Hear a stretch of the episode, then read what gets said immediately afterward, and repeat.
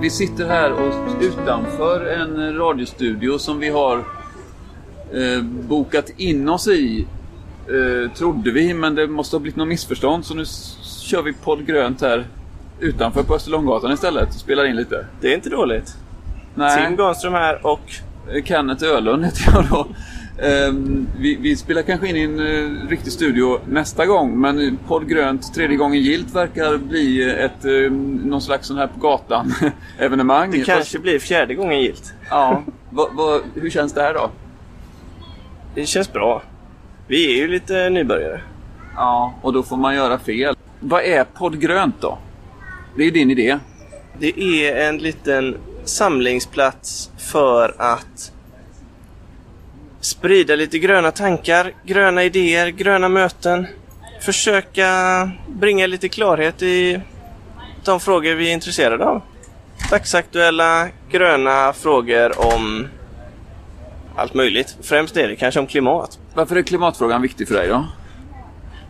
Jag tycker att det är så solklart att vi har en fråga med en nästan hundraprocentig vetenskaplig konsensus. Alla är överens om att det här är på riktigt, att det är det här vi måste lösa. Och dessutom så är lösningarna ganska lätta. Vi vet ju vad lösningarna är. Det finns ju inget som vi måste göra som är oöverstigligt stort. Vi kan göra det när vi vill, om vi bara kommer överens. Det finns väldigt mycket saker vi kan göra i rätt riktning utan att det blir några nämnvärda livskvalitetförsämringar för någon. Det kan bli mindre konsumtion, det kan bli färre prylar, det kan bli färre kortare resor, men man måste inte bli olycklig av det. Det är så vi ska liksom... Precis. Okej. Okay. Um, medvetenhet om att detta är ett problem. Vi har ju ett ämne som vi tänkte vi skulle prata omkring idag. Ska jag lansera det ämnet nu, tycker du? Gör det. Då är det ju så här. Klimathotet finns. Eh, det är ett stort hot. Det beror på eh, att människan eh, bränner fossila bränslen och gör en del andra dumma saker i alldeles för hög utsträckning. Då behöver vi göra någonting åt det, och för det klä- krävs det en del enskilda insatser som man kan göra själv, och sen krävs det insatser som vi måste göra tillsammans, och då måste politiken och politikerna med och liksom fatta de där besluten. Då är frågan, hur når man denna ökade medvetenhet? Gör man det bäst genom att skrämmas med illasinnade, otäcka, hemska konsekvenser från nu och framåt? Eller gör man det genom att locka och prata om hur trevlig den här nya, omställda, fossilfria framtiden kan bli? Denna diskussion pågår rätt intensivt i... Ja, vi är ju på Facebook båda två. I ja. grupper och diskuterar. Det är en här... stor oenighet om det här. Vad är rätt väg? Skrämmas eller locka? Vad skulle du luta åt? Vad går du igång på? Skrämsel eller lockande? Jag går igång på lockandet. Men det som folk kanske blir lite mer irriterade på är det här... Um... när de får känslan av att någon försöker säga att vi har i stort sett redan löst det. För där är vi ju inte. Vi är inte på rätt... Vi är väl på rätt väg, men vi är inte i närheten av att vara i mål.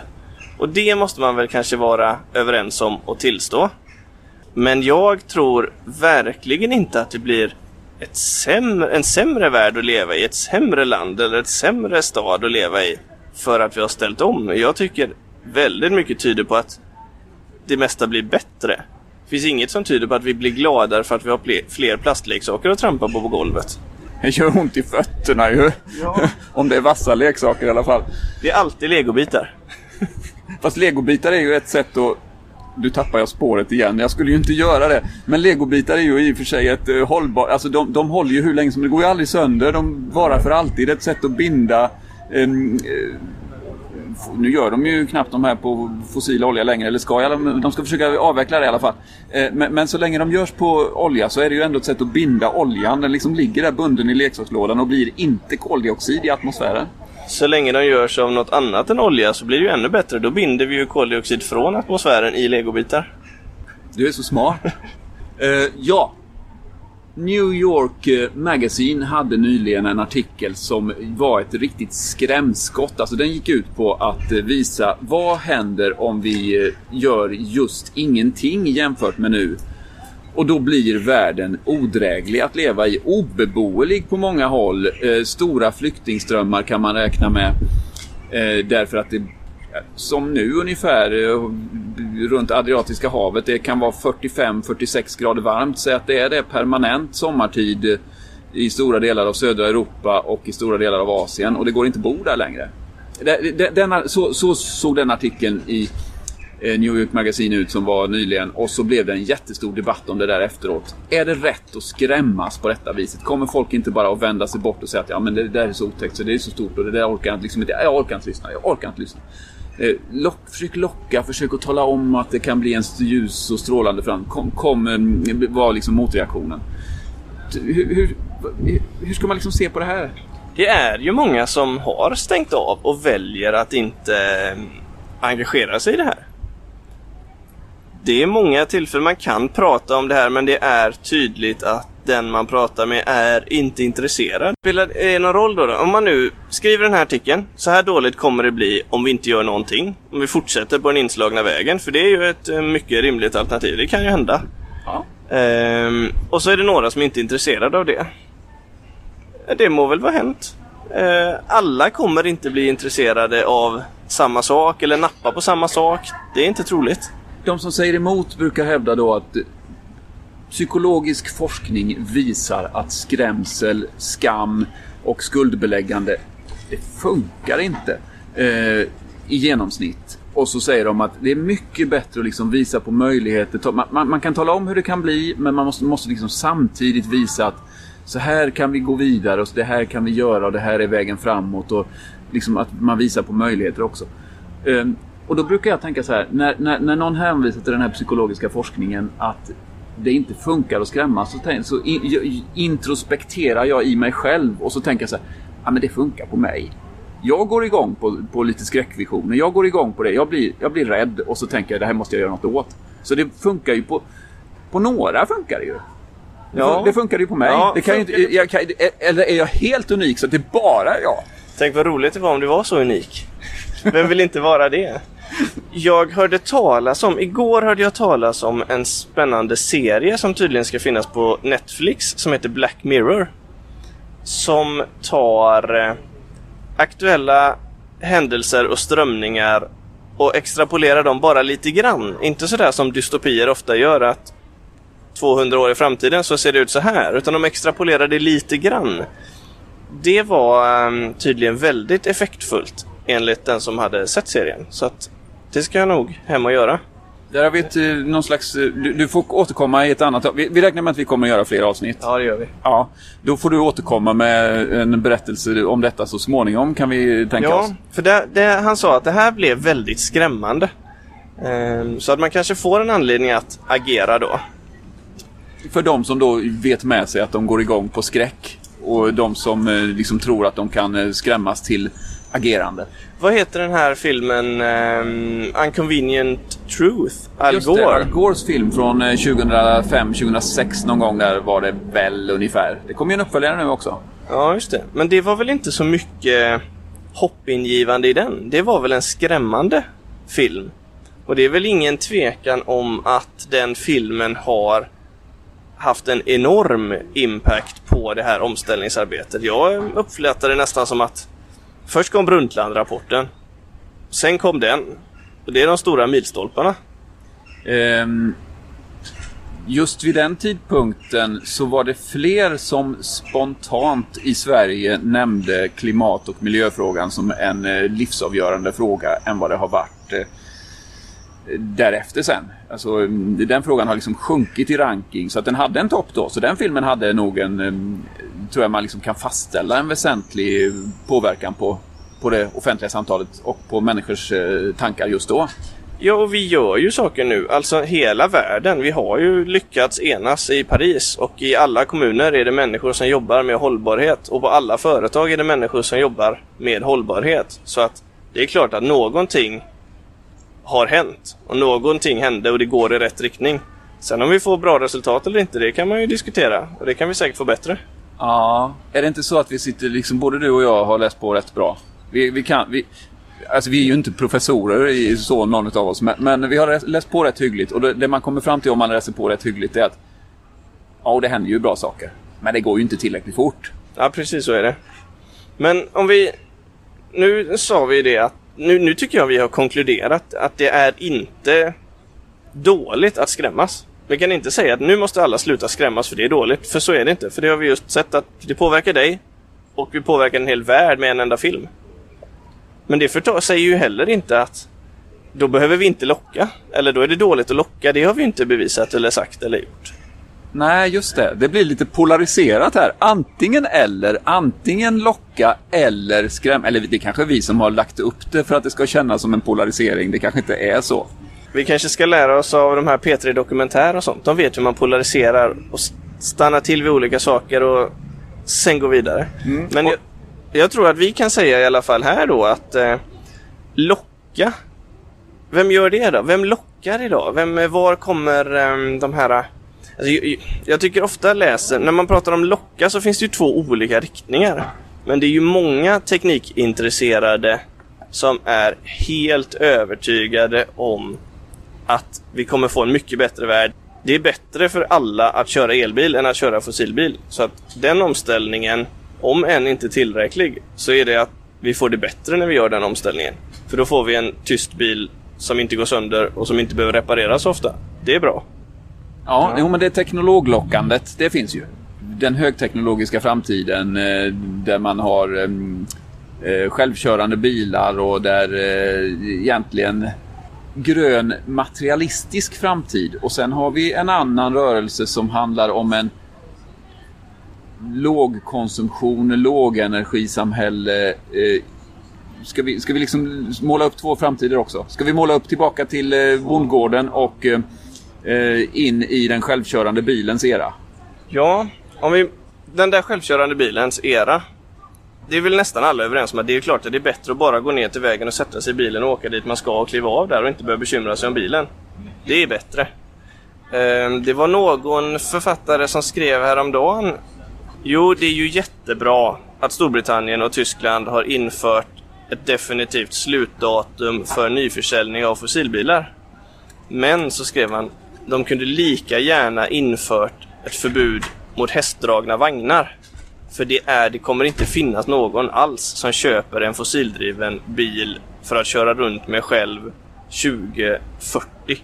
Det är lika otänkbart som att de köper en häst och vagn. Om man då tror att teknikutvecklingen är så snabb. Mm, och om man tror att eh, energin som eh, behövs för att tillverka de här bilarna, eh, för att tillverka delarna till dem, för att driva dem framåt, för att eh, ta hand om dem när de är uttjänta. Om man tror att den energin kan komma från andra källor än från eh, olja, kol och gas. Tror vi det? Går det, går det liksom att driva runt det samhället? Jag tror det. Jag... Eh, du är teknikoptimist. Du, du kvalar in i den ligan. Jag kvalar in i den ligan att eh, det är inget problem att fasa ut kol och olja och gas om vi skulle vilja det. Det är inte svårare än att skicka någon till månen eller bygga en atombomb. Men vi gör ju inte det.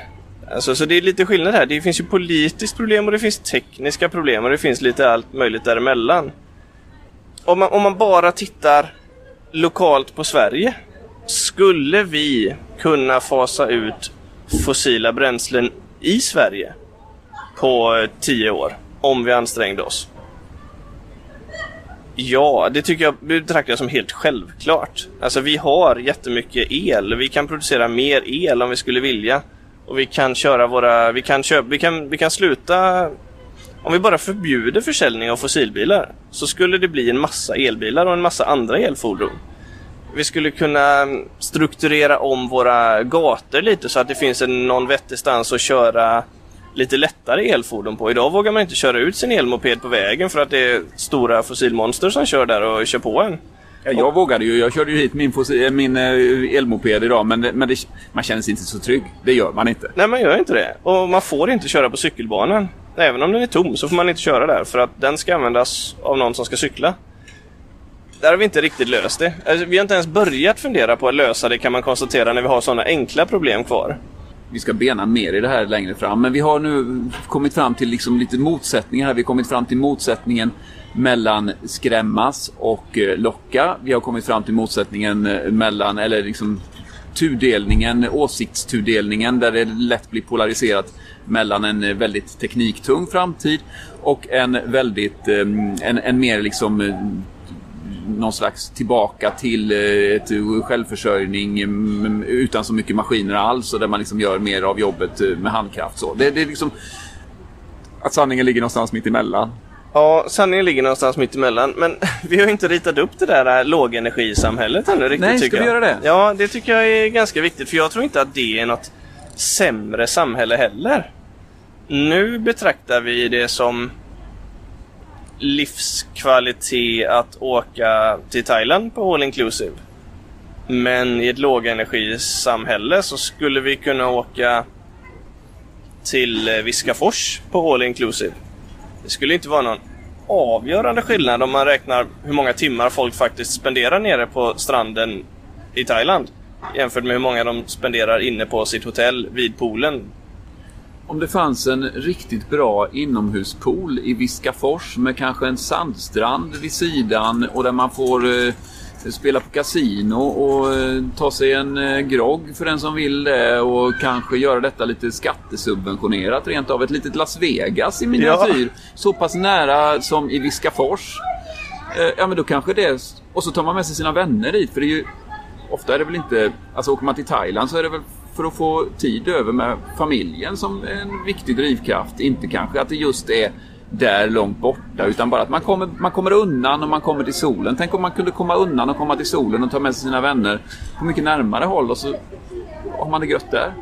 Då har vi i alla fall inte fått en avgörande livskvalitetsförsämring när vi slutade flyga till Thailand. Då har vi fått en väldigt likartad upplevelse i, ett låg, i en lågenergivariant. Även om vi nu fortfarande inte riktigt är flytta ut i grottbjörner-varianten. Nej, vad är det som är så himla energikrävande egentligen som vi skulle verkligen sakna? Bara det att vi byter från en fossilbil till en elbil, så har vi gått till ett lågenergisamhälle för att den gör av med mindre energi. Går vi till en, ett lätt elfordon som en elmoped, det är ju liksom inte teknikutveckling. Alla, även i ett lågenergisamhälle, kan vi få åka elmoped till jobbet om vi vill. Och då är vi kanske en hundradel av energiåtgången eller en femtiondel. Så... Det, och man behöver inte ens bli blöt. Det står, vi har en kompis här, Dennis, han håller till en bit bort på gatan här. Han, han brukar ha sin elmoped parkerad där. Den har ju tak och dörrar och väggar och glas liksom fram till och vid sidan, och vindrutetorkar och grejer. Han blir inte ens blöt när det regnar. Nej. Man måste inte bli det. Nej, man måste inte bli det. Så att, eh, men är det det vi menar när vi säger lågenergisamhälle? Att vi ska semestra hyfsat nära och att vi ska åka elmoped?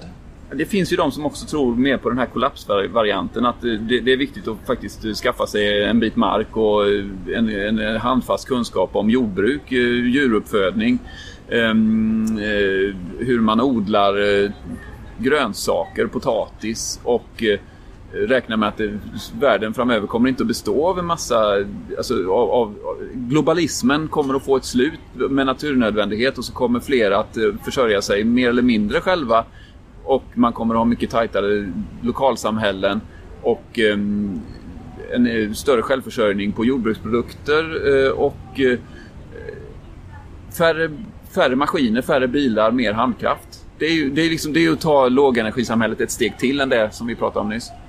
Och det är väldigt många, det är väldigt många som är ö- övertygade om att det är det självklara. Egentligen kanske till och med så att alla de som inte tycker det, de eh, bevarar bara det befintliga överkonsumtionssamhället. Det är en inte alldeles ovanlig uppfattning, tror jag. Är det, är det nu vi ska bekänna färg och säga att vi liksom, vad, vad vi hör hemma någonstans? Ja, i detta? Det är det nog. För jag hör ju, kanske man hör det direkt då, men jag hör ju inte riktigt hemma där. Jag tror inte att eh, allt blir bättre för att vi gör det själva och gör det i mindre skala. att vi har många små gamla grolletraktorer som åker runt på åkrarna som är små. Det är ju inte effektivare än att vi har en jättestor traktor från Amerika som åker runt och är elektrisk och sköter hela odlingen i runt hela Borås. Det finns ju andra värden i småskalighet. Det finns närhet och det finns en koppling till lokalsamhället. Men det är inte effektivare. Och det är inte ens säkert att det är bättre. Man har ju ofta en bild av att den lilla bonden, han känner sin mark och vet hur man ska göra. I någon mån är ju det sant. Men det är ju också lite sant att det här högeffektiva industrijordbruket har tillgång till den senaste forskningen och senaste kunskapen om allt. Det kan inte jag som odlar potatis hemma i min trädgård ha. Så det är väl någon sorts eh, balans mellan de här visionerna. Det som vi inte vill ha är ju naturligtvis att eh, Pfizer kommer hit och så köper de alla jordbruk i landet och så har de en jättestor maskin som odlar havre på alltihopa, för det är det mest effektiva man kan odla här. Det vill vi ju inte. Så det finns ju andra värden, men det är inte energieffektivitet kanske och miljöhänsyn som vi får med småskalighet. Jag eh, får väl också göra en bekännelse då. Jag landar också någonstans här, både och, mitt emellan, varken det ena eller det andra utan lite av varje. Eh, om vi ska börja med det här med skrämseln. Ja, jag tror att man måste skrämmas därför att jag tror att det funkar på en del människor. Eh, feta skrämsaker tror jag funkar på en del saker. På, på en del människor, som till exempel på mig. Eh, och de som inte lyssnar på det och som inte liksom orkar lyssna på det, ja men de lyssnar ju ändå inte. Nej, så är det. Ja. Och, och sen ska vi klart eh, ha lockande visioner och tala om att så här tror vi att framtiden skulle kunna bli. Och så ska vi liksom försöka s- beskriva den realistiskt och rättvist och se till att det är en bra vision som leder till ett bättre samhälle, ett progressivt samhälle där människor har eh, f- f- mer av eh, frihet att liksom um, t- eller fortsatt frihet att tycka och tänka som de vill. Det ska vara öppet och tolerant och vi ska också samtidigt försöka göra åt väldigt lite energi och satsa på att göra roliga saker tillsammans, inte he- hellre än att köpa en eh, sak, så försöka göra någonting tillsammans med någon som gör att man känner sig glad, kä- känslomässigt glad. Men vet du vad vi har gjort nu? Nu har vi ju gjort precis det som vi inte hade tänkt göra. Vi får nästan slänga hela podden i papperskorgen. Nu tycker jag att vi har polariserat mellan de här tre varianterna. Tillsammans, alla sakerna behövs. Jag vill, jag vill ha mer av... Jag vill ha mer av... Jag, jag, jag tror att vi ska ha mer av nära jordbruk. Jag tror att vi ska återuppodla landsbygden runt Borås. Jag tror att eh, en del av det kommer att ske med handkraft. För de som tycker att det är roligt att jordla på det sättet ska ju såklart göra det. Sen behöver vi en eltraktor eh, också. Um, och sen tror jag att vi ska vara, välja väldigt noga och ha kvar extremt framtidsinriktad högteknologi på en del specifi- väldigt specifika områden. När det gäller sjukvården till exempel um, så vill jag absolut inte att vi ska tillbaka till någon slags jordbrukssamhälle. Vi, där, där ska vi ju verkligen... Alltså, där, får det gå åt, där, där får det gå åt mycket energi och det får gå åt mycket tankekraft och det får gärna gå åt mycket pengar för att ha kvar liksom en... eller utveckla en ännu bättre spetssjukvård till exempel. Så att det är klart att vi ska ha high-tech. Det som vi borde, tror jag kanske, eller vill, eller är på väg att konkludera i är väl i alla fall att det finns människor som vill bli självförsörjande eller nästan självförsörjande eller ha ett litet månskedsjordbruk. Det ska vi naturligtvis uppmuntra. Ja. Det finns människor som vill bygga en, eller som bygger en algfarm för att producera omega tre oljor som ska kunna ersätta våra piller från, som vi tar från fiskeolja idag, eller som ska kunna ersätta kanske till och med foder till fiskar. Det är ju högteknologi och det är ju också bra, det ska vi också uppmuntra. Och så finns det den här lite mittemellan-varianten som är att vi källsorterar mycket, vi cyklar till jobbet och vi försöker ha det en kofta på oss inomhus. Och det ska vi förstås också uppmuntra. Alla de här sakerna är vi väl egentligen överens om att de är bra. De är i rätt riktning bort från det som är helt ohållbart. Sen vilket det blir mest av, om det blir lite mer av det ena eller lite mer av det andra, det kanske vi inte behöver veta ens. Det får vi se. Allt som leder i rätt riktning är, är, är bra, och rätt riktning är bort från fossiler. Precis så är det. Ja, men då kör vi det som tumregel. Sen sa vi också så här, att de som vill skrämmas, de som känner att det är rätt väg, låt dem hållas på den vägen. Kasta inte in det här i våra Facebookgrupper där vi diskuterar, så kommer det liksom några börja diskutera hur man liksom skulle kunna skrämmas på ett bra sätt, hur man skräms bäst, och så kommer det någon in och säger bara så här, nej men eh, vi ska inte skrämmas alls, det är dåligt, och så dödar man den diskussionen som skulle kunna leda fram till bättre skrämsel. Det Göra. tycker vi inte om. Nej, det hjälper inte. Då är det bättre att vara i en annan grupp och diskutera hur man bäst porträtterar den här framtiden och hur man bäst lockar. Så om man är en lockare så är man och diskuterar det bland andra lockare och dödar inte diskussioner i skrämselgruppen. Och är man en skrämmare så är, så är man det bland, i, en sån, i en sån kontext, och dödar inte diskussionen i lockargruppen genom att säga att vi måste skrämmas mer. Och är man lite av varje som vi, vi vill liksom både och, då kan vi vara på båda ställena, men vi dödar inte diskussioner genom att liksom stänga av dem och säga att allt det här är fel. Otroligt svårt, men så borde vi göra. Ska vi göra det till nästa gång? Och sen säger vi att nu ska vi se här. Detta är poddgrönt och vi har pratat i tjugonio minuter och trettiotre sekunder. Det kan bli lite klipp till detta om det överhuvudtaget fungerar att sända, för att vi sitter ju ute och helt med min telefon utan att ha tänkt det. Vi hade tänkt vara i en studio och få klockrent ljud. Vi vet knappt om vi håller i mikrofonen. Nej, precis.